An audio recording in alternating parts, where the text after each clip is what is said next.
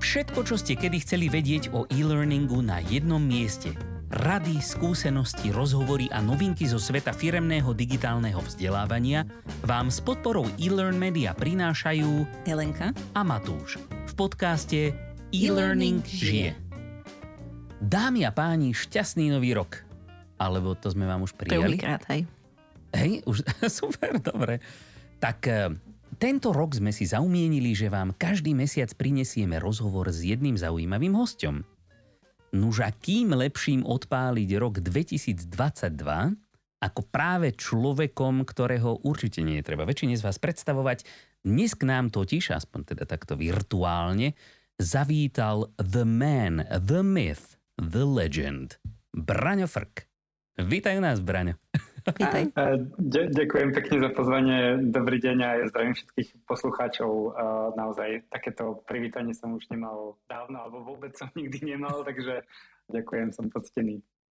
No to my sme poctení. Aj keď teda e, radšej by sme teraz my zavítali k tebe, keďže sa práve nachádzaš na slnkom zaliatej Malorke. Čo ti môžeme len tu pozávidieť.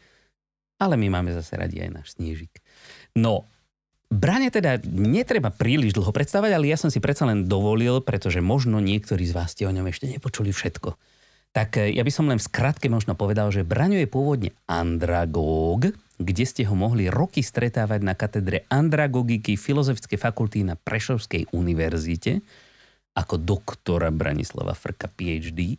Nuž a už ako andragóg sa však venoval novým vzdelávacím technológiám a e-learningu, teda naša krvná skupina. No a pred pár rokmi pričuchol k svetu biznisu a už nebolo cesty späť.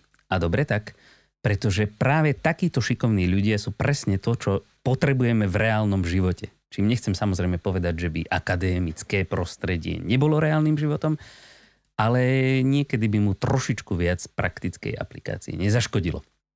No a dnes je Braňo learning designérom, pôsobiacim v Prahe, alebo teda dnes konkrétne na Malorke, v spoločnosti Opus, alebo ako sa, to, ako sa to vlastne číta, lebo tam je taká vlnovčička nad tým Očkom, je to nejaké E, alebo... Áno, je to také Opus, Uh, Estončina je ve, veľmi taký malebný jazyk.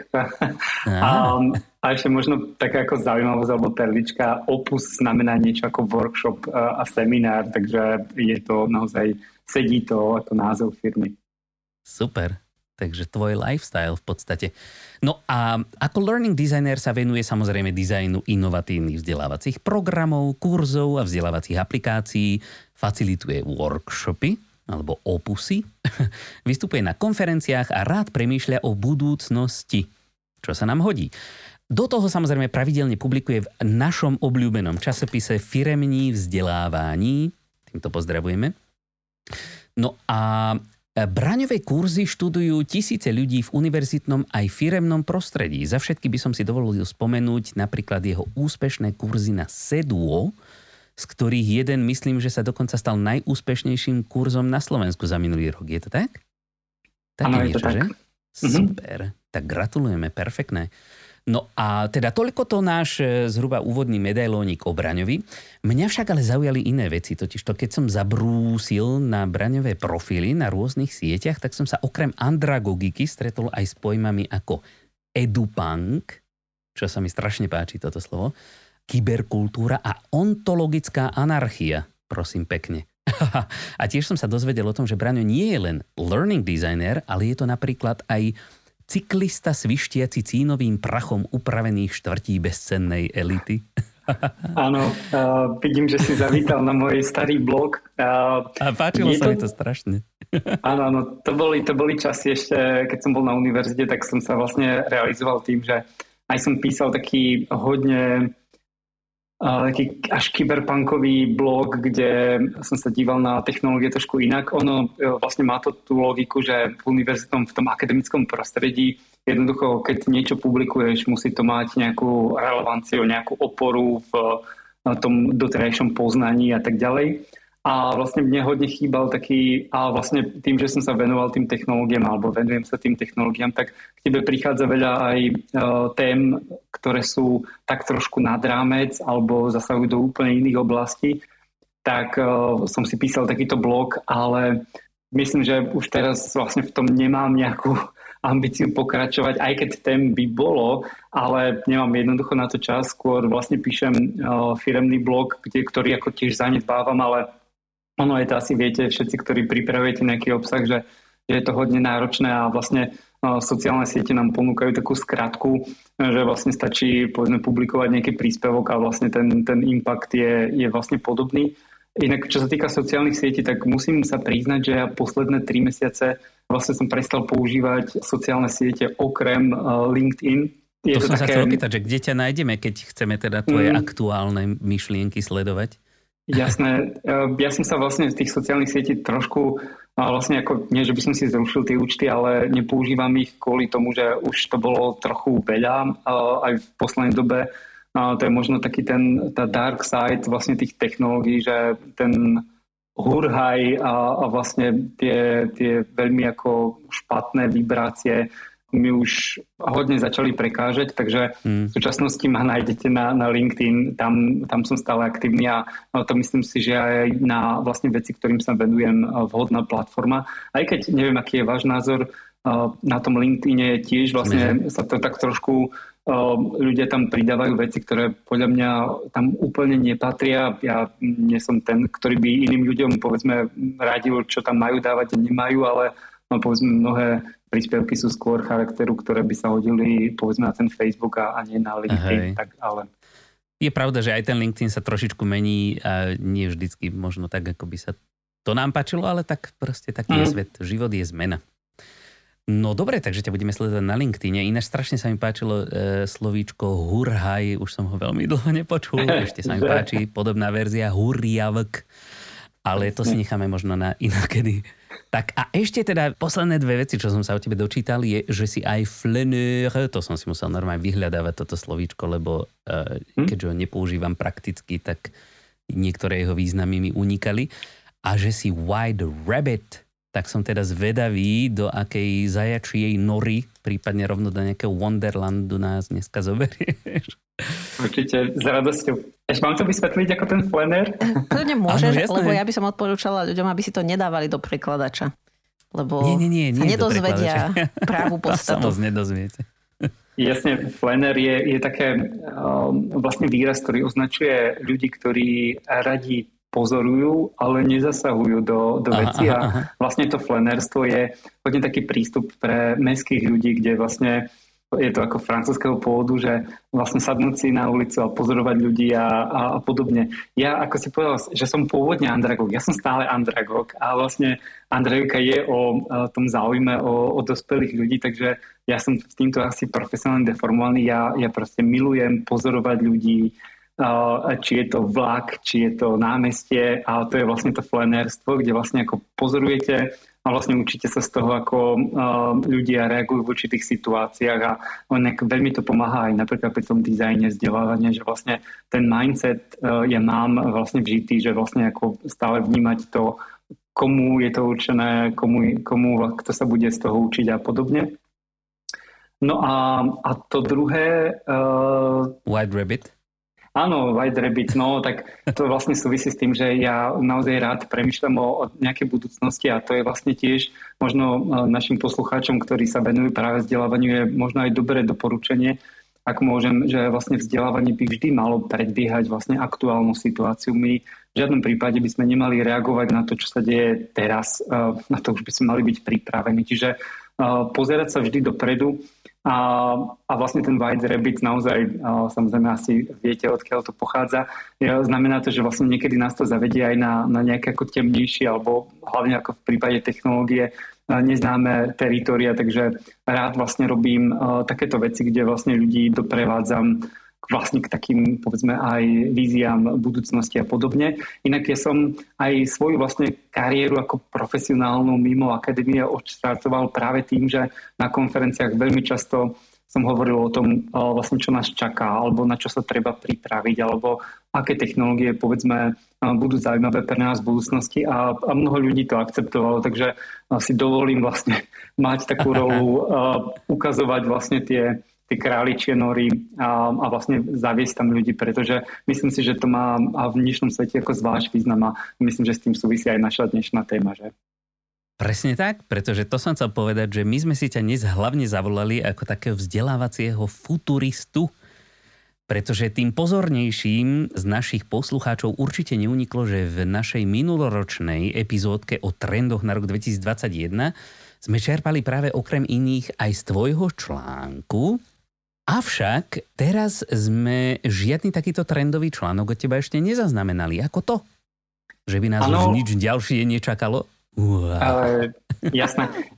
Myslím, že ono je ešte len začiatok roka a vlastne väčšinou ja pri také ako, mm, ak si dovolím povedať, ako predikcii alebo takému ako stvornú, čo nás čaká, tak uh, vychádzam hlavne vlastne zdrojov, ktoré uh, majú, sú založené na nejakých faktoch. Ja si nedovolím naozaj variť z vody a bohužiaľ až niekedy v februári vychádzajú dve možno ako základné ako veci, z ktorých ja čerpám a možno aj pre našich poslucháčov to bude zaujímavé potom to porovnať o mesiac, e, o čom sme rozprávali dnes a čo vlastne vyjde. Prvým z nich určite je LinkedIn Learning Report. E, každý rok to vychádza, je to veľmi zaujímavý taký ako súhrn toho, čo sa deje. Dám na to, že LinkedIn má aj svoju vzdelávaciu platformu a je v kontakte samozrejme s tými L&D lídrami, takže je to vlastne taký ako dá sa povedať report, ktorý jednak reflektuje to, čo si myslia tí L&D lídry ako v tom globále a zároveň vlastne fakty, ktoré oni majú alebo nejaké dáta. A druhým takým zaujímavým e, reportom je opäť vlastne na základe hlasovania a to je môj veľmi obľúbený Global L&D Sentiment Survey, a je to vlastne e, taká anketa opäť globálna, kde vlastne ľudia z L&D prostredia alebo z oblasti vzdelávania môžu hlasovať, čo považujú práve za trendy na, na nadchádzajúci rok. A to sú vlastne veci, ktoré, a to je možno aj zaujímavé pre poslucháčov, že naozaj to nie sú e, tie trendy len tak proste sa nejako zjavia alebo niekto si predstaví, ale sú vlastne na základe práve nejakej reálnej skúsenosti tých ľudí, na základe nejakých dát. Takže z toho ja veľmi rád čerpám, aj keď je potrebné povedať, že sú to globálne trendy a povedzme v našom e, stredoeurópskom priestore to nemusí byť úplne reflektované ako v takom zmysle. To znamená, že možno niektoré veci naozaj trošku predbiehajú. A to je možno taká naša výhoda, možno taký tajný typ. Teraz už, už nie tajný, že, že sa oplatí vlastne sledovať tie trendy aj kvôli tomu, že tak trošku predbiehajú tú našu realitu a, a, a väčšinou sa to aj potom ukazuje v tej našej Neviem, ako nechcem špekulovať, prečo je to u nás také trošku ako pomalšie, ale máme teda ako taký ten luxus, že môžeme sa vlastne učiť z chýb globálneho L&D, povedzme. To je pravda ináč, že v tomto my sme tak, ja typujem niekde medzi 10 a 20 rokmi za takouto frontovou líniou toho, čo sa všetko dá vo vzdelávaní vo svete e, robiť. A možno, že to je len taká moja akože, predstava, ale viem, že sme za tým, a to nám istým spôsobom dáva práve výhodu. Akoby si už načerpať tie prvé skúsenosti u cudzích ľudí. Nemusíme my sami sa vrhať do tej rozbúrenej vody. No dobre, takže tie trendy sledujeme hlavne preto, že nám to pomôže sa zorientovať teda e, v tých úlohách. Ale ako, ako vlastne tie trendy, alebo čo je to, čo nazývame trendy? Ako, ako to vzniká? Mm-hmm. A prečo to vlastne nazývame trendami? To len preto, tak, že je to cool a jasne. Mm-hmm. No aj to. Ja by som ešte, Matúš, dopovedal, že vlastne ešte možno pre našich poslucháčov, keďže sme ako všetci ako learning designer, ak by sme mali Aha. naozaj myslieť na našich poslucháčov ešte možno, prečo by ste možno mali venovať pozornosť nielen tomuto podcastu, ale aj, aj tým trendom, je okrem toho, že, že vlastne to poskytuje práve vám e, nejaký obraz, čo sa deje vo svete v rámci ako našich ako tém, uh-huh. o čom sa práve ako hovorí, alebo o čom by sa malo hovoriť. Rovnako podľa mňa by som doporučil poslucháčom, že je to skvelá inšpirácia. Naozaj mnohé veci sú prekvapivé, nové, dozviete sa povedzme o možných aj riešeniach pre vaše problémy. Čiže ono to nemusí byť, ja inak eh, hodne vlastne rád ľuďom vysvetľujem, že ten trend neznamená, že to vlastne v tom aktuálnom roku musíme bezpodmienečne aplikovať. Ten trend je vždy o tom, že je to nejaká inšpirácia, povedzme niečo s vami môže ako rezonovať, niečo je povedzme úplne mimo vášho záujmu, ale niečo vám môže povedzme až o niekoľko mesiacov nejako čuknúť, že mohli by sme povedzme skúsiť pri tomto projekte použiť túto vec, lebo čítali sme alebo dozvedeli sme sa o tom, že je to mhm. nejaká zaujímavá vec. Takže asi takto. No a čo sa týka tých trendov alebo čo to vlastne je alebo ako vznikajú, tak ako povedal už Matúš, ono bohužiaľ častokrát treba si odlíšiť, že čo je hype a čo je trend. A, a hype je asi dobrý vlastne taký výraz pre tých, ktorí sa s tým nestretávate. Je to vlastne také trošku umelo nafúknutý na trend a bohužiaľ veda trendov je práve z prostredia biznisového, inak to vás možno v Strednej Európe prekvapí, že, že vzdelávacie technológie je veľký, fakt miliardový biznis e, vo svete. Naozaj je to seriózny biznis, ktorý produkuje veľké množstvo peňazí. A samozrejme, že tam podnikajú firmy, ktoré ponúkajú rôzne technické riešenia a veľmi často ten trend používajú ako marketingový nástroj. To znamená, že máme nejakú technológiu a snažíme sa ju proste natlačiť. Preto sa s tým môžete stretnúť povedzme v zahraničných článkoch, kde je to vlastne formou nejakej platenej reklamy, jednoducho vychádzajú o tom. To je ešte možno taký ako vzdelávanie a hlavne to online vzdelávanie nie je až natoľko veľký biznis, že by vlastne si vyvíjalo vlastné technológie. To možno treba posluchačom vysvetliť. My vždy vlastne tak nejako používame technológie, ktoré sa vyvinú tak nejako všeobecne alebo pre iné účely. Povedzme typicky umelá inteligencia určite tie softvery nevznikali, aby našli uplatnenie vo vzdelávaní, ale keď už tam tá technológia je, tak nejakým spôsobom sa premyšľa nad tým, či sa to nedá použiť aj vo vzdelávaní. Takže to sú tie také sales trendy, aby som to nazval vlastne, že tie spoločnosti vlastne tlačia tú svoju agendu a, a nejakým spôsobom to funguje aj takéto influencerstvo. Máme vo vzdelávaní aj ľudí, ktorí povedzme majú určitú váhu a povedzme ich nejaký komentár k tomu môže povedzme pomáhať takýmto biznisovým cieľom.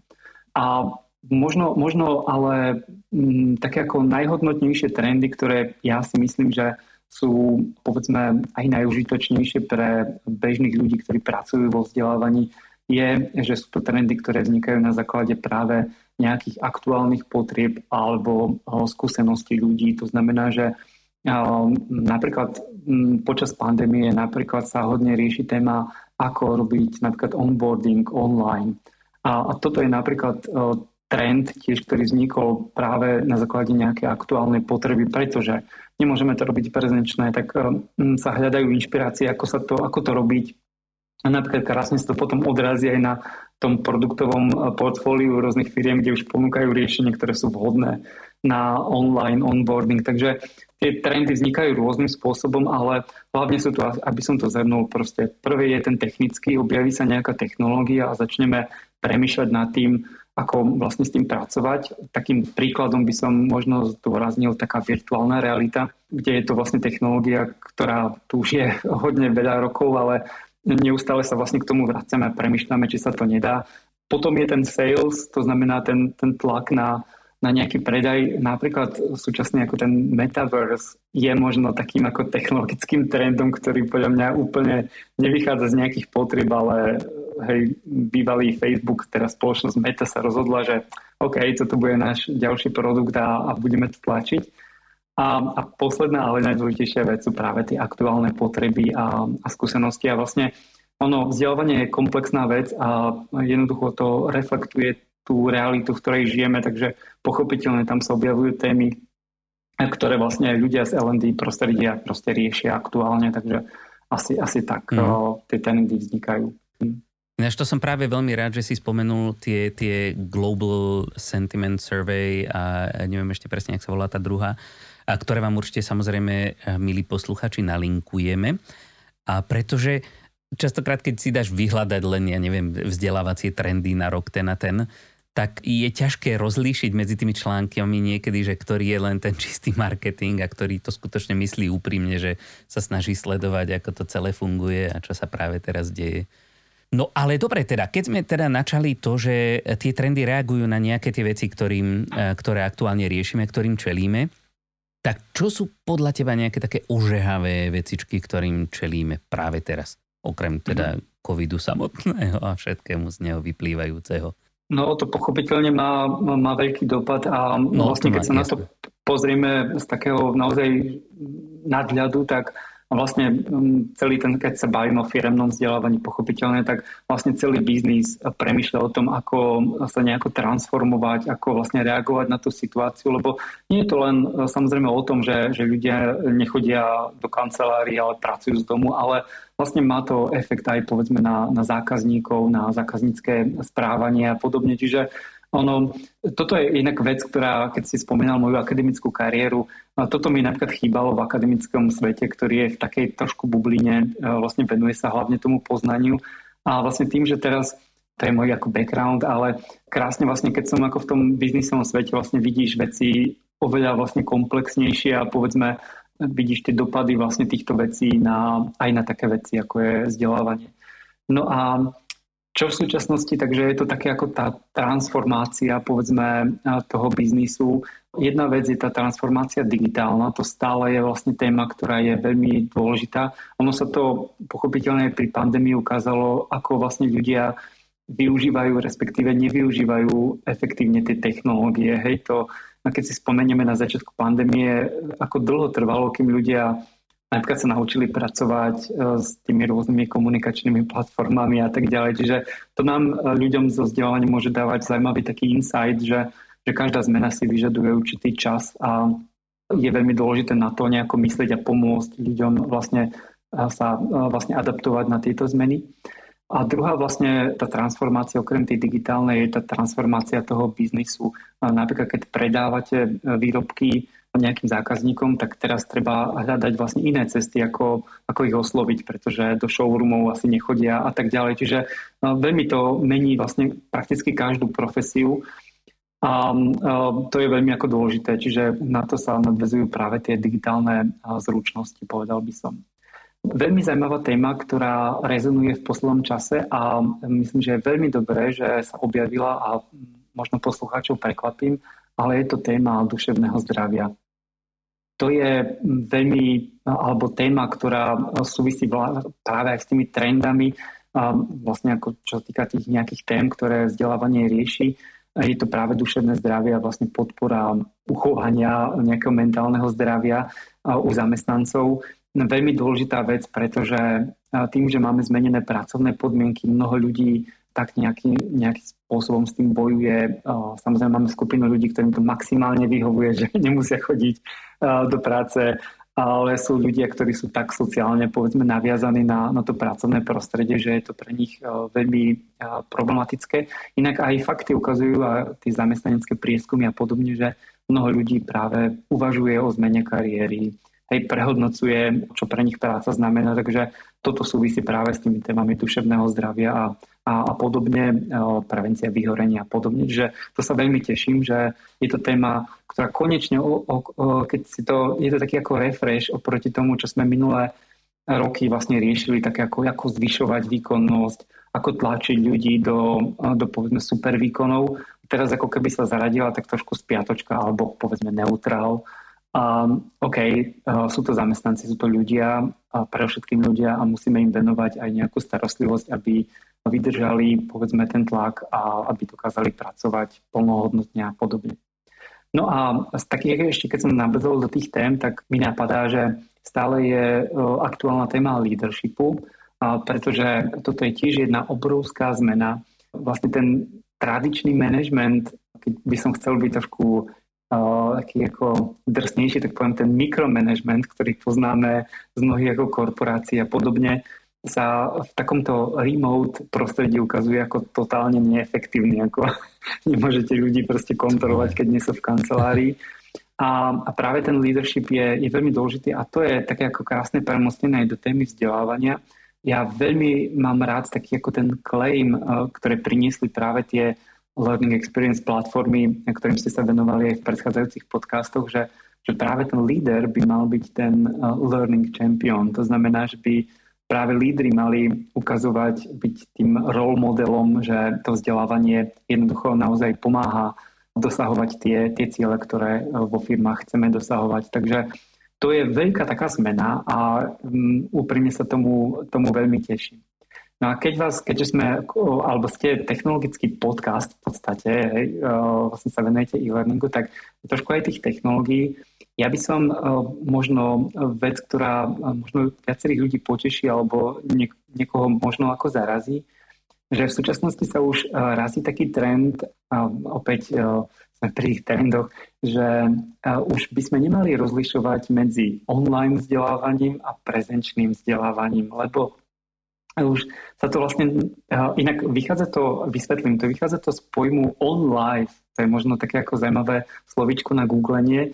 Prišiel s tým Luciano Floridy, oxfordský profesor, ktorý tvrdí, že náš život je už natoľko previazaný s technológiami, že nemá veľmi zmysel rozprávať o živote offline a online, že vlastne preto používa ten pojem on life, že jednoducho je to nejaký ako hybrid a v zásade, keď sa na to pozriete veľmi kriticky, tak je to pravda, pretože bez našich mobilných telefónov, bez internetu prakticky ako nevieme si zabezpečiť základné životné veci. Takže je to tak a ja to veľmi rád stiahujem aj na vzdelávanie, že už vlastne neodlišovať na to online a offline vzdelávanie, pretože jednoducho aj keď vlastne realizujeme napríklad nejaké prezenčné vzdelávanie, tak či tak tam používame nejaké technológie, či už na tú organizáciu, či už na, na prezentáciu a feedback a, a podobne. Čiže to je možno taký ako zaujímavý trend, že už vlastne vnímať vzdelávanie ako vzdelávanie a nepoužívať také tie, tie škatulky a veľmi nám to otvorí vlastne ten, také nejaké premyšľanie nad, nad týmito uh, vecami. A tu ešte si dovolím takú ako možno poznámku, keď si spomínal, že publikujem aj v časopise Firemné vzdelávanie, tak my sme robili anketu, ktorá bude určite poslucháčov zaujímať a mňa tam veľmi zarazilo to, že napríklad pre rok 2022 naši čitatelia uviedli, že už nepočítajú veľmi s prehlbovaním online vzdelávania. Tak som ako zdvihol obočie, že a nie som si úplne istý, že to je také skôr ako zbožné želanie, ja si myslím úprimne. A, a druhá vec, ktorá ma zarazila, je stále ako pochybnosť na, nad efektívnosťou online vzdelávania. Opäť, ako nechcem byť úplne ako, taký ako kritický, ale zase ja naopak hodne pochybujem o efektivite, takej domnelej efektivite prezenčného vzdelávania. Hej, že to by sme sa o tom mohli rozprávať, že to prezenčné vzdelávanie napríklad je takým, takou zmenou, ktorá vlastne tá pandémia priniesla, že ukázala, že to prezenčné vzdelávanie sa vlastne poľahky dá nahradiť povedzme tým výletom alebo povedzme nejakými inými formami, ale že stále vlastne mne sa zdá, že prezenčné vzdelávanie sa dostalo do takej kategórie toho edutainmentu, to znamená, že skôr malo za cieľ ako pobaviť ľudí, ako reálne ich niečo naučiť. A keď sme spomínali ten LinkedIn, ja som tak ťažko ako niesol, že napríklad mnohí lektori v mojej ako sieti častokrát prezentovali svoje výsledky práce tým, že boli tam tie post-ity s feedbackom od ľudí a, a boli tam také vety, ako že dobre sme sa zabavili, výborne sme sa zasmiali. A som si stále kladol otázku, ako že toto má byť uh, cieľom uh, nejakého prezenčného školenia proste zabaviť ľudí a úprimne ako často si myslím, že, že to tak aj je, hej, že vlastne je to také príjemné strávanie času, ale o tej efektivite asi by sme mohli, mohli diskutovať. Takže asi to sú také ako trendy, ktoré ma napadajú, mi napadajú. Ale ešte keď vás zaujíma, povedzme, ten technologický trend, tak rozhodne by som sa ešte priklonil vlastne k jednému, ktorý sa málo kedy objavuje a to je vlastne nejaký learning ekosystém. Nazvem to takto, vysvetlím, že vlastne to, čo robíme vo vzdelávaní a čo má nejaké súvis s technológiami, by malo byť v nejakom komplexe, v nejakom systéme. To znamená, že mať nejaké lms ktoré nie je naviazané na iné systémy, je vlastne mrhanie toho potenciálu tých vecí. A myslím, že by ste to spomínali v tom skoro silvestrovskom podcaste, že, že vlastne to naviazanie na tie business intelligent eh, systémy a podobne je strašne dôležité a ten potenciál technológie je obrovský a tomu ja rád hovorím vlastne nejaký ekosystém, že predstavte si povedzme, aby posluchači mali predstavu, o čom hovorím, že napríklad predstavte si zamestnanca, ktorý pracuje na nejakom projekte a narazí na vec, ktorú nevie ako pokračovať, tak by mal byť na jeden klik obrazne povedané vzdialený od toho, aby sa pozrel do povedzme nejakého vzdelávacieho zdroja, ktorý mu povie, alebo napovie, ako pokračovať ďalej, alebo naučí sa povedzme nejakú novú zručnosť alebo niečo podobné. Čiže a zároveň sa vlastne toto nejakým spôsobom odrazí na nejakých metrikách a my budeme vedieť na L&D oddelení, OK, ľudia majú záujem o to, pripravíme na to nejaký špeciálny obsah. Hej, že malo by to byť naozaj nejaké eh, v úvodzovkách perpetuum mobile, ktoré vlastne je poháňané práve neustálým tým cyklom identifikácie vlastne tých, eh, tých gapov až po eh, prinašanie nejakých riešení. No, tak ja viem, že to sú trendy, ktoré nie sú úplne presne zamerané k 2022, ale je to nejaká vec, ktorú skôr či neskôr, povedzme, L&D oddelenia, ktoré to myslia vážne, budú musieť riešiť. A pritom doma takýto ekosystém máme, je? hovoríme mu počítač, máme tam Google, kde si vyhľadávame veci, máme tam YouTube, kde si vyhľadávame veci. Vždycky, práve keď potrebuješ šup, mm. pár minútiek a už je to. Ešte, ešte si mi pripomenul, Matúš, ďakujem, jednu veľmi takú dôležitú vec, že, ktorú som sa ja tiež naučil a tiež to bolo pre mňa také naozaj satori, Japonci tomu hovoria také ako prozdržení. Neviem nájsť slovenské slovo na to. že keď som pre Sedlo robil práve ten kurz e, o tom, ako sa učiť efektívne online, tak vlastne z hrozou som si uvedomil, že my nejako a priori predpokladáme, že ľudia sa vedia učiť online. A to vôbec nie je pravda, že keď e, my pripravíme povedzme zaujímavý, povedzme nejaký e-learningový obsah, e, hej, naozaj sa snažíme priniesť nejaký zaujímavý obsah, neznamená to, že to ľudia vedia použiť. Ja nemám tým na mysli, že nevedia kam kliknúť, ale skôr vlastne mám pocit, že veľmi často je to také ako binge watching, ako poznáme z Netflixu, tak vlastne tak sa aj e, konzumujú tie kurzy v tom online prostredí. To znamená, preklikám to, prebehnem to a potom si poviem, no, mňa to nič nenaučilo. Že práve pri tom kurze som sa naučil, že vlastne ľuďom treba si trošku pomôcť, že ono to nie je o tom prebehnúť ten obsah a OK, splnené, alebo urobiť ten test, ale naozaj sa k tomu postaviť nejako konštruktívne, to znamená premýšľať nad tým a, a skúsať to vlastne implementovať v tej svojej praxe. Čiže to sú veci, ktoré my vo vzdelávaní vieme, ale bávam sa, že častokrát vlastne tí naši učiaci sa vlastne nevedia úplne, ako sa k tomu postaviť. To je taký napríklad rozdiel a to možno by bolo dobre, keby to bol možno taký európsky trend, že, že naozaj pomôcť, poskytnúť tú podporu zamestnancom alebo učiacim sa, ako sa učiť, lebo napríklad v tých prezenčných kurzov tam je celkom ten komfort, že máte ten kontakt s lektorom, hej, že povedzme nerozumiem niečomu, môžem sa opýtať a, a podobne. V tom online vzdelávaní jednoducho my musíme dopredu predpovedať, že asi na toto budú ľudia zvedaví a nemusíme sa úplne trafiť, lebo ľudia sú rôzne, zvlášť ako v tej dospelom veku. A e, vlastne práve tu ako vzdelávaciu podporu je asi možno, možno dobrá vec nad tým, ako sa zamysliť a, a myslím si, že by to prospelo aj učiacim sa, aj vlastne tomu L&D oddeleniu, ktoré vlastne zrazu taktiež trošku ako precitne a si uvedomí, že sakra, to sú ako opäť živí ľudia, ktorí potrebujú skôr tú podporu. Ono nenadarmo je v tom L&D to development. Hej, že my na to častokrát zabudáme, ako tomto learning je ako dominantné a ten development je... Inak nemusím chodiť ďaleko, napríklad možno ľudí prekvapím, ale Európska komisia už dávno určila ako jeden z najdôležitejších kompetencií e, človeka alebo Európana v budúcnosti je práve schopnosť učiť sa a nie je to tam náhodou. My musíme očakávať, že v priebehu našej kariéry sa vlastne musíme učiť milión nových vecí, ktoré ako, na, na ktoré nás škola nepripraví, takže je to veľmi ako zaujímavá téma. Možno k tomu, čo si povedal, že ľudia nevedia, ako sa učiť a že väčšinou si len možno pozrú si nejaké videá a si myslia, že to... Ty si povedal, že, že si povedia, že ich to nič nenaučilo, ale často sa stáva, že si myslia, že to vedia, lebo si pozreli celý kurz. Tak eh, k tomu také tie um, ako keby múky alebo MOC, tie otvorené kurzy, oni často majú k tomu spravený taký program, ktorý podľa mňa vychádza z takých tých akademických princípov, že, že aby sa ľudia aj niečo naučili, tak sú tam nejaké zadania, ktoré majú vypracovať a často sú to nie zadania typu takého, že urob test, ale sú tam aj, že niečo aj napíš. Záleží od toho, že čo je to za kurz alebo niečo správ a potom si to tí ľudia hodnotia navzájom, čo si môžu dovoliť ako keby v takom globálnom meritku, kde tých ľudí je veľa a pravdepodobnosť je, že sa tam stretnú a budú si to môcť navzájom ohodnotiť. A takisto sa snažia potom tam pridať ešte ďalšiu takú vrstvu tej podpory, že sa tam snažia vybudovať nejakú komunitu, aby tí ľudia spolu navzájom spolupracovali, čo ich vlastne môže priviesť k tomu, že nakoniec si to natrénujú. Že nie je to ani tak o tom, že by ich učili, ako sa majú učiť, že áno, musíš to aj vyskúšať, nielen pozrieť, ale že ich vlastne prinútia to urobiť v zásade ako v škole, lebo však ono to vychádza z tých školských princípov. A možno, že by sa niečo také dalo aplikovať aj práve v tom firmnom vzdelávaní.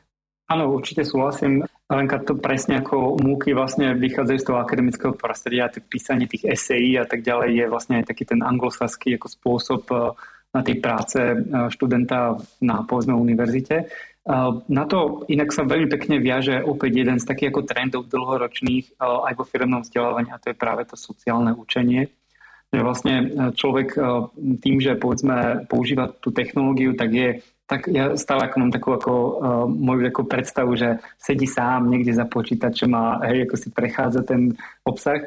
A práve máme možnosti a veď aj vy vlastne vo firme ponúkate vlastne riešenia, ktoré umožňujú to sociálne učenie. To znamená, to je ďalší element, ktorý vlastne veľmi podporuje tú schopnosť učiť sa, lebo ak má možnosť vlastne spolupracovať s inými a prípadne vidieť, ako, aké pokroky dosahujú ostatní, je veľmi dôležité a chtiac nech sa ľudia sú ako sociálne bytosti, čiže to sociálne učenie je veľmi eh, konvenujúci takýto trend a ono je ale pravdou, eh, neviem aká je vaša skúsenosť, ale ja mám možnosť aj porovnať práve tým, že som robil vlastne vzdelávanie aj pre ľudí mimo Strednej Európy, že napríklad takéto sociálne učenie je veľmi vítané a veľmi jednoducho implementovateľné povedzme v západnej Európe, kde ľudia nemajú naozaj problém napísať komentár, diskutovať a reagovať na to.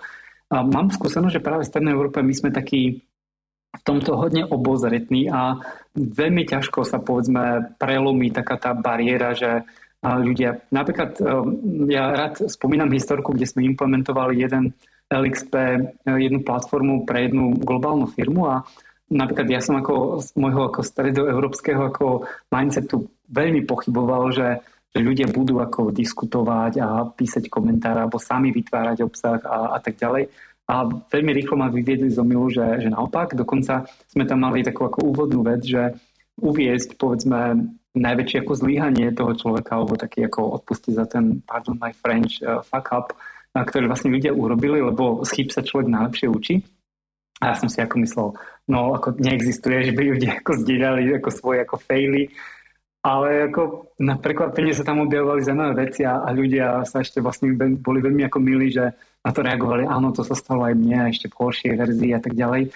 A mňa to veľmi otvorilo oči a to je možno taká aj úloha pre nás vlastne, ktorí pracujeme v tom vzdelávaní, že trošku pomôcť ľuďom nielen učiť sa, ale aj povedzme byť taký viac otvorenejší a nebáť sa jednoducho e, vlastne priznať aj vlastne nedostatky. Ono u nás ako keby tá kultúra bola nastavená aj firemná kultúra, že nepriznáme chybu, lebo je to naša nejaká nevýhoda, hej, alebo nejakú neznalosť, že keď sa ako ľudí ako jednoducho opýtate, ako čo by sa potrebovali naučiť, tak oni všetci ako vedia všetko, lebo hej, ako som tu zamestnaný a je to moja, je to moja práca.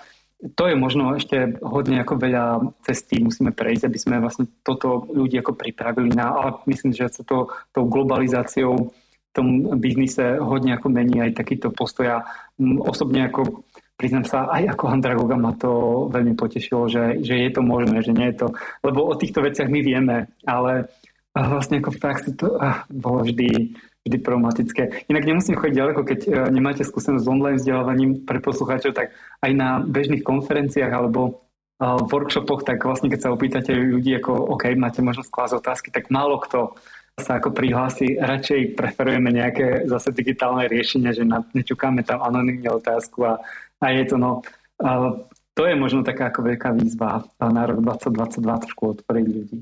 To hej, ináč toto je presne podľa mňa ďalšia unikátnosť tej našej pozície, tej našej e, strednej až východnej Európy, kde my sme práve akoby vyrastali, ešte naša generácia aj vyrastala v takom tom režime, kde nemôže nikto nič držať hubu a krok. A, a teraz naopak máme tie možnosti proste takto živo diskutovať a sa navzájom kritizovať, zdieľať tie svoje fejly.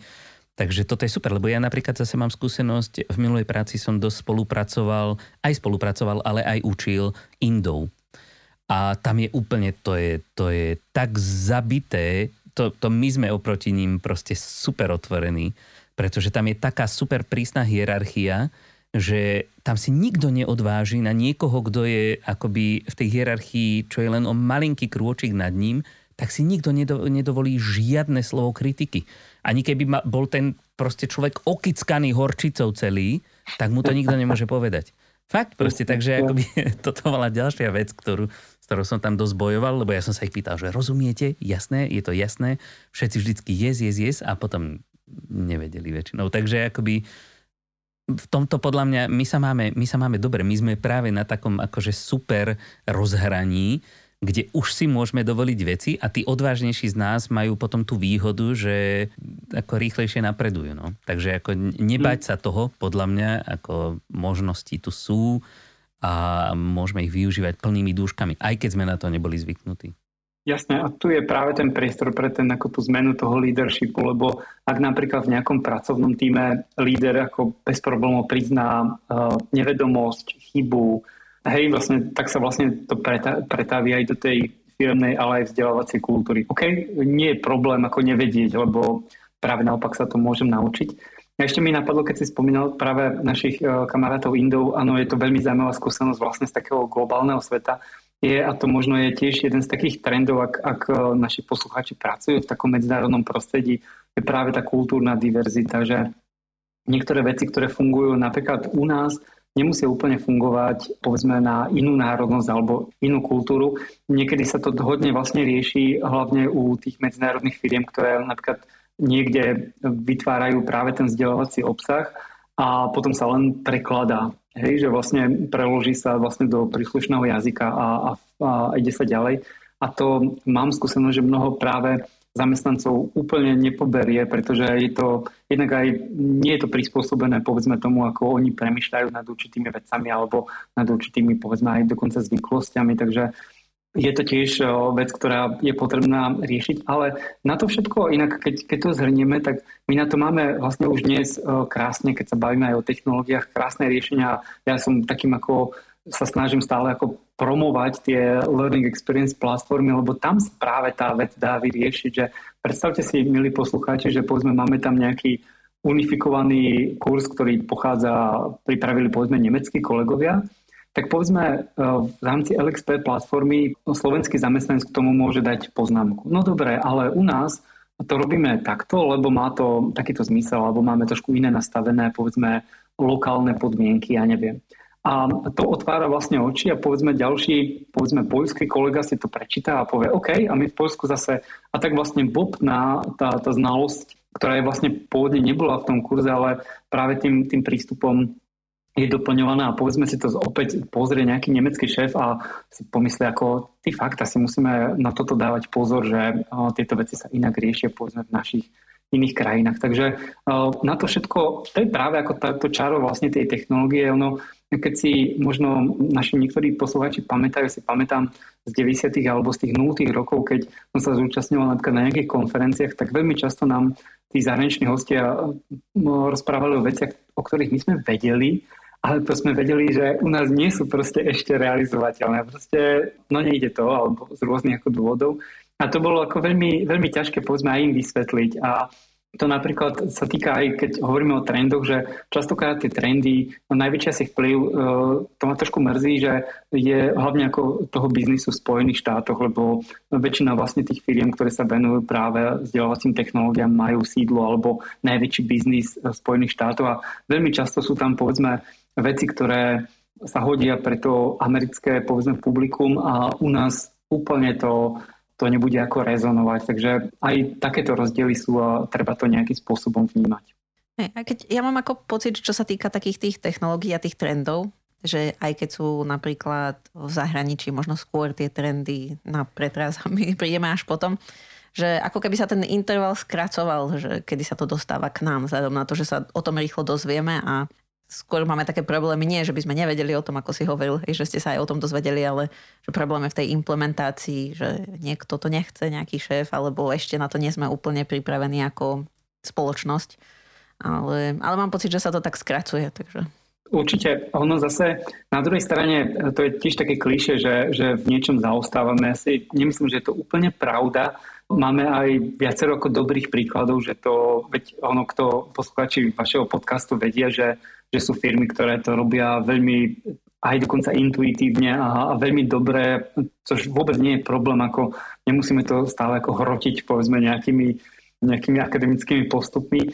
Čiže ja si nemyslím, ono niekedy práve aj to, že sa na veci pozrieme inak, môže byť prínosné. Ono, ešte možno taká, taký apel, že naozaj trendy neznamenajú, že to proste bezpodmienečne musíme nasledovať. To je, berme to naozaj ako inšpiráciu a to nám môže nás oveľa viacej posúvať ako povedzme ten trend catching. Inak ja som si všimol a to myslím, že ste o tom rozprávali v tej minuloročnej, tej hodnotiacej a hodnotiacom podcaste, že v minulosti naozaj tie trendy hlavne ako dominovali práve tie technologické trendy. Dnes sme, vidíme ten vlastne ústup, lebo jednak, že tie zase ako technológie až tak vlastne rýchlo nepribúdajú, ale myslím, že pred pandémiou to bolo dokonca aj taký ako súčasť takej tej e, kultúry, že ja napríklad e, poznám jedného klienta nemenovaného, ktorí napríklad sú hrozný ako trend catchery, to znamená chytajú každý trend a oni napríklad majú na to prostriedky a nakupujú všemožné ako technológie, ako s radosťou. Hrajú sa s nimi a potom uh, sme mali taký ako hodnotiaci ako seminár a zistili, že vlastne väčšinu toho fakt nepoužívajú, že, alebo proste nevedia si s tým poradiť, ale, ale majú to. A, a toto je pre mňa ešte horší prístup, jak vlastne úplne ako nevnímať tie trendy, lebo toto vás vedie k tomu, že si potom poviete ako OK, tak minieme na to peniaze a nie je to k ničomu, že tie technológie sú proste na nič a, a tak ďalej. Takže pozor aj na taký ten trend catching. Mm, nemyslím si, že je to je to zmysluplné. No, ja viem, že je to lákavé byť na nejakej konferencii a počúvať nejakého zapáleného rečníka, ktorý doporučí niečo a OK, poďme to aj my skúsiť. Vždy to musí nejako zapadnúť do, do toho tej reality, v ktorej ako vo firme povedzme žijete a ako, naozaj ako lámať niečo cez, cez koleno nie je úplne dobrá stratégia. A zase keď na to máš a môžeš si to dovoliť, tak je to taký luxusný problém. ale stále je to problém. Ježiš, musím ešte toto vyskúšať, no dobre. No. Hej, ale vlastne oni práve aj boli zmetení z toho, že, že proste majú strašne toho veľa a nemajú to vôbec nejako, v nejakom systéme. Hej, niečo majú tam, toto majú urobené. A aj pre samotných učiacich je to trošku problém, lebo uh, hej, jednu vec nájdú v úplne inom prostredí, uh, s inou technológiou a um, úplne to ako nie je efektívne. Ale samozrejme, že je to ten luxusný problém, hej, oveľa inak. Ale keď vrajme inak o peniazoch, to možno, možno bude poslucháčov zaujímať, že uh, ja badám taký trend, uh, to je moje také ako súkromné pozorovanie, že že čoraz viac sú vlastne prístupnejšie a dostupnejšie práve tie aj pokročilé technologické nástroje, Jednak, že ten pricing je, je celkom ako uh, zaujímavý a samozrejme nehovoríme sa o nejakých obrovských, povedzme, výdavkách na platformu pre 10 tisíc ľudí, to už samozrejme sú iné sumy, ale povedzme na tvorbu uh, vzdelávacieho obsahu sa dá veľmi pekne pracovať s naozaj minimálnym budžetom. Ja neviem, napríklad môj obľúbený príklad, chcete tvoriť animované videá, tak skutočne sú softvery, ktoré za, dovolím si povedať, ako pár euro vám dokážu ponúknuť v celku ako zaujímavú kvalitu a jednoducho z toho spracovania. Takže Daj tomto... pár typov. Kľudne, my sa značkám nebránime. Jasné, ja by som všetkými desiatimi doporučil Vyond ako platformu pre animované videá, ktorú ja aktívne používam a skutočne nestojí to tak veľa. Myslím, asi pred dvoma rokmi robili taký prieskum, že koľko by stálo povedzme minútové animované video u špeciálnej agentúry, ktorá vám to urobí kompletne, vlastne tú animáciu, grafiku a tak ďalej, tak tam sa tie peniaze ako blížili, myslím, že v českých korunách do okolo 100 tisíc ako českých korun, čo je nejakých 3 tisíc a niečo euro, čiže uh-huh. za minútu to je proste extrémna suma. A naproti tomu napríklad Viant vám ponúka ročnú licenciu za povedzme, ja neviem, to asi typne mal nejakých 900 dolárov. A máte neobmedzené celý rok možnosť si vytvárať tie videá. A ten spôsob, ako to vytvárate, je vlastne veľmi ako jednoduchý, ako vy naozaj nemusíte byť nejakým animátorom, pokročilým grafikom, máte tam pripravené tie, tie templatey a trošku ako zručnosti a, a výsledok bude e, zaujímavý, keď Inak tam robia ľudia trošku chybu, že to tak ako robia s láskou, ale zase, no, keď tvoríte video, musíte premýšľať, že to bude sa na to pozerať človek, ktorý vlastne nevie, čo mu chcete povedať, čiže musí to niesť to posolstvo. Ale napríklad Vion ponúka veľmi pekné webináre, kde vás to naučia a, a tak ďalej. Takže a dokonca ja veľmi využívam, že je tam text to speech aplikácia, kde vlastne vám aj ten automaticky nejaký dubbing alebo voice over vyrobí je to opäť stále ako strojové, ale na vzdelávanie to úplne postačuje. Dokonca my sme riešili u jednej jedného nášho klienta, že práve sa vlastne tie videá boli v angličtine a keď to nahovoril native British speaker, tak veľa ľudí tomu nerozumeli, pretože tá kadencia tej reči, ten akcent a a mali s tým problém. A keď sme to vlastne, to AB testovanie, sme to dali vlastne v tom automatický voiceover, tak ako native speaker, ako, oh, bože, to je strašné. Ale väčšina vlastne ako, oh, to je skvelé, konečne tej angličtine rozumiem. Takže uh, sú tam aj takéto benefity. Takže ja by som doporučil ten Bion pozrieť. Uh, veľmi, veľmi super vec a za, za pár vlastne peňazí uh, môžete mať veľmi zaujímavý produkt. Potom samozrejme sú ďalšie aj uh, napríklad môj taký obľúbený neviem, či to ľudia poznajú, Thingling. Je to taká aplikácia, ktorá vám umožní zo statických obrázkov vytvárať také ako interaktívne objekty, dokonca aj z videí. A to je napríklad niečo, keď používate Rise alebo Articulate, to, to viete urobiť aj v tom, ale celkom ako to stojí nejaký ako námahu. Ale Thinkling je, je veľmi ako jednoduchý v tom, že proste funguje to tak, že vlastne to len zdieľate vlastne ten výtvor v vašom lms a, a môže to... A takých ako prípadov je veľa, ono, keby posluchačov zaujímalo, tak v tom našom zadarmo online časopise firemní vzdelávania každý, každé číslo mám vlastne tie typy na aplikácie, takže máme vlastne aj ten zoznam tých aplikácií, vychádza to v ročenke, takže a naozaj dokonca väčšina, a myslím, že trvia väčšina, alebo všetky ponúkajú aj tú free verziu, čiže viete si to oskúšať, ohmatať a zistíte, OK, toto nám vyhovuje, zaplatíme si tú verziu. Takže šetrí to aj čas, inak mimochodom, keď e, ja vždy premyšľam nad tým, že to vzdelávanie, hlavne ako za použitie technológií, má byť čo v najkračom čase hotové. To je ešte možno také ako zaujímavý k tým trendom, že priateľa, dnes už nemáme ten luxus, že môžeme ten e, program vzdelávací pripravovať rok, dva. Lebo keď to budeme robiť takýmto spôsobom, e, samozrejme, že za tie dva roky, keď slávnostne to spustíme, už to bude úplne mimo, už to bude neaktuálne, nepoužiteľné. Čiže dnes je opäť trend to urobiť čo najrychlejšie, čo najefektívnejšie a v čo najkračom čase to napríklad pandémia nás môže ako veľmi pekne naučiť, že ono to nemusí byť dokonalé v zmysle povedzme naozaj vyšperkovaného super videa, ale keď to plní účel, to znamená, že si to ľudia pozrú a je to nejaký vizuálny návod na niečo, je to skvelé. Takže eh, ja mám aj skúsenosť, že samotní učiaci vám odpustia, keď tam proste to nie je úplne blockbuster video, ale keď to vlastne plní účel, tak ako budú nadšení, ako vy, OK, vyriešilo to môj problém, díky. Hej, a dajú vám to najlepšie hodnotenie, ale môžete mať naozaj skvelé produkčne zvládnuté video, ale míňa sa vlastne nejakému účinku, tak ľudia si povedal, bolo to pekné, ale Presne, ináč na toto máme viacej príkladov. Ináč toto, toto je jeden z, podľa mňa z prínosov práve toho covidu, že ak sme všetci online a tak sme si zvykli tak nejak na to, že nemusia byť ani tie naše rozhovory technologicky dokonalé, hej, že nemusíme mať 8K obraz a neviem aké 3D a 4D a všetko možné, ale ide práve o tú zrozumiteľnosť. Musíme sa pochopiť, čo jeden druhému chcel povedať aj keď mne ako, napríklad keď si, si spomínal to text to speech, tak ja ako zvukový človek s týmto mám trošku jo, problém. Ja mám rád takú tú, tú ľudskosť v tom hlase, čo mi tam trošičku chýba. Niekedy je to veselé, ale, ale ináč. No ale prosím ťa, ešte mi vysvetlí jednu vec, pretože keď už sa bavíme teda o tých trendoch, tak viem, že v takých tých e, globálnejších článkoch, ale aj k nám to zavítalo, viem, že akoby v, v takej tej HR-ovskej komunite sa to dosť prepiera, je taký akože aktuálny trend, teraz ukazujem úvodzovky hej, pre poslucháčov, upskilling a reskilling.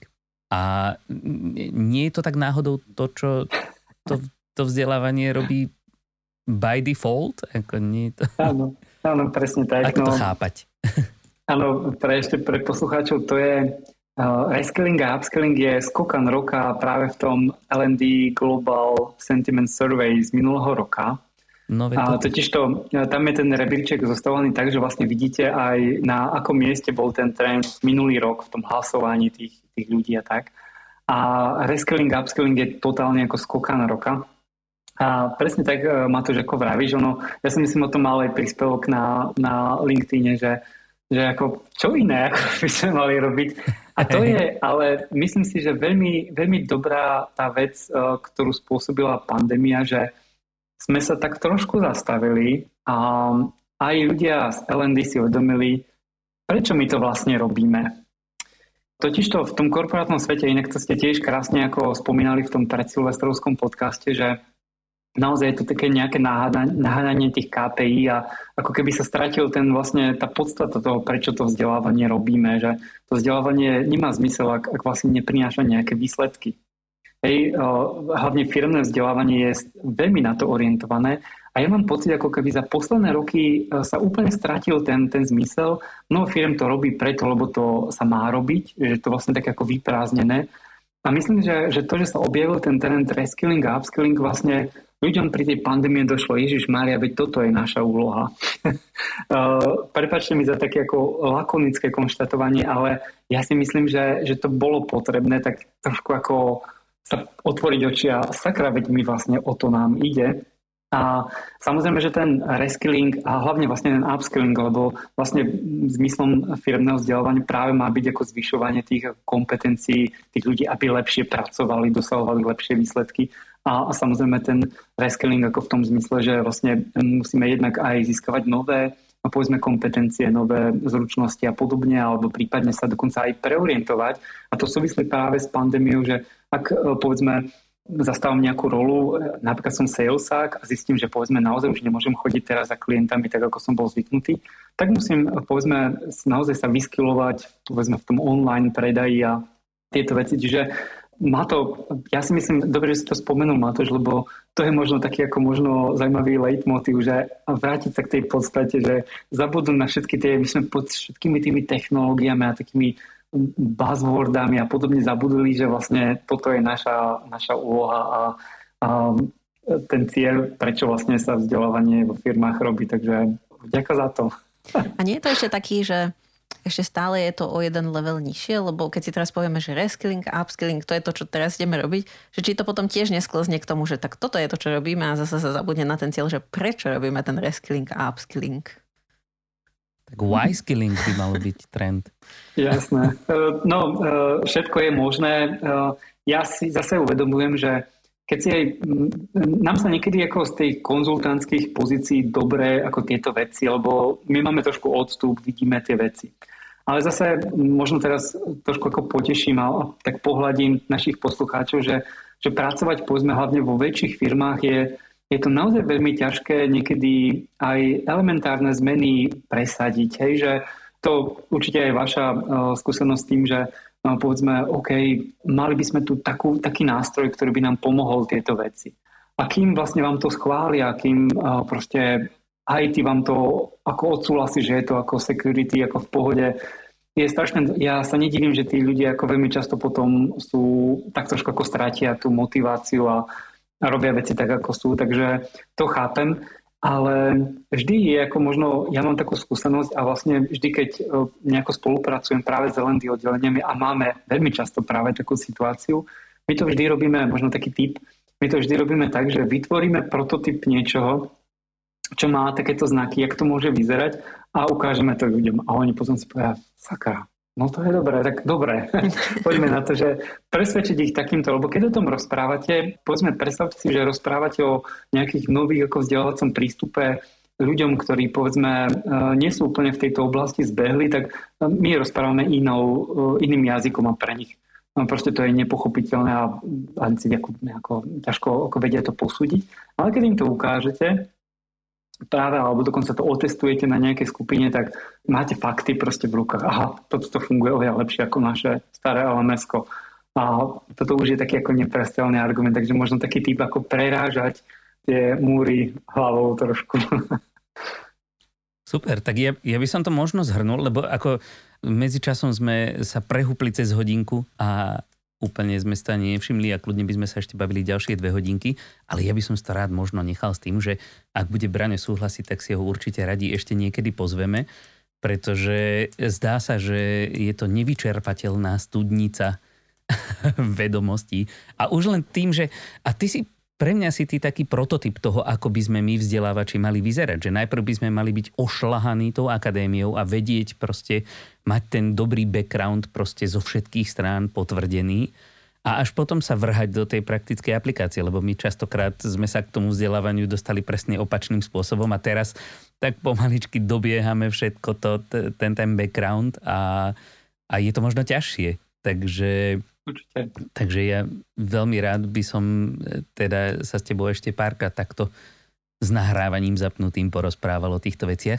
Ale možno, ak by som teda to mohol nejak tak zhrnúť, a neviem, teda môžeš mi to potvrdiť alebo vyvrátiť, že dôležité nie je ani tak byť trendy, ale dôležité je nestrácať zo zretele práve ten, ten zmysel toho, prečo to robíme, myslieť na tie ciele, ktoré sa snažíme tým dosiahnuť a tiež nezabúdať na to, že to vzdelávanie a ten rozvoj tých ľudí, pre ktorých to všetko robíme, je dlhodobý proces.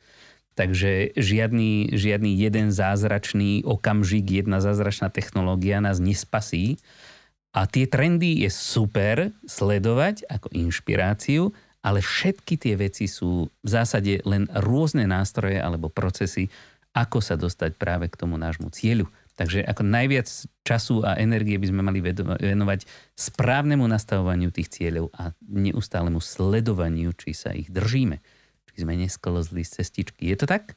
Áno, podpisujem to, hlásim sa k tomu. Je to presne tak a ja budem držať našim poslucháčom palce, nech sa vlastne s týmto nejako popasujú, lebo naozaj, ako som vravel, nie je to jednoduchá pozícia, je to krásne ako vzdelávať ľudí, ale vyžaduje si to naozaj niekedy aj hodne, hodne vlastne ako toho úsilia priniesť niečo, čo je relevantné, ale potom tá odmena za to stojí.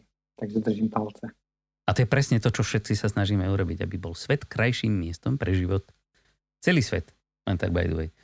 Aj keď my sa hráme na tom našom malom stredoeurópskom, sa mi páči, že si to takto nazval, piesočku. My si radi hovoríme, že sme taký československý podcast, aj keď väčšina teda vecí, čo robíme, je len po slovensky, ale verím tomu, že nás bratia Češi rozumejú a sem tam si nás možno aj vypočujú. No dobre, milí poslucháči, všetky tie veci, o ktorých sme sa dneska bavili, ktoré ste si možno nestihli zapísať, pretože sa stavím, že ste si ani dneska nepripravili váš notísek, tak ja som si ho pripravil, zapísal som si ich a všetky vám nalinkujeme, aby ste si mohli veľmi jednoducho vyklikať a to bude samozrejme na našej stránke elearnmedia.sk lomka podcast. A keby ste sa chceli nás na niečo ešte extra dopýtať, alebo nám niečo povedať, alebo len tak si s nami pokecať, tak nás nájdete na našej LinkedInovej stránke e-learning žije.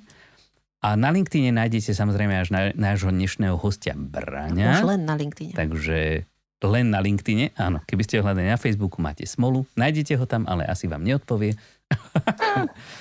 A my teda ešte raz veľmi pekne ďakujeme Braňovi, že prijal naše pozvanie a že nám dovolil nahliadnúť do svojej slnkom zaliatej malorskej obývačky. Ďakujem aj ja pekne za pozvanie a bolo to naozaj ako pre mňa super. Ono, neboli by sme vzdelávateľe, keby sme aj ja ako z mojej strany povedal, že aj pre mňa je super vlastne tieto veci nejako verbalizovať, čiže opäť som si ja v tom urobil nejaký poriadok, takže super, ďakujem za takúto formu terapie. Ako sa hovorí, raz učiteľ, navždy učiteľ.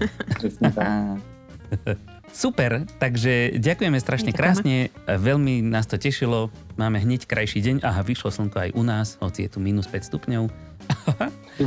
a, a tak, to je asi tak všetko, čo sme chceli dnes povedať a my sa už teraz tešíme na stretnutie s vami opäť o dva týždne. Stále si zvykam na túto novú kadenciu, ale ja si zvyknem. Tak do tej doby sa majte krásne. Pa, pa. Majte sa. Manchester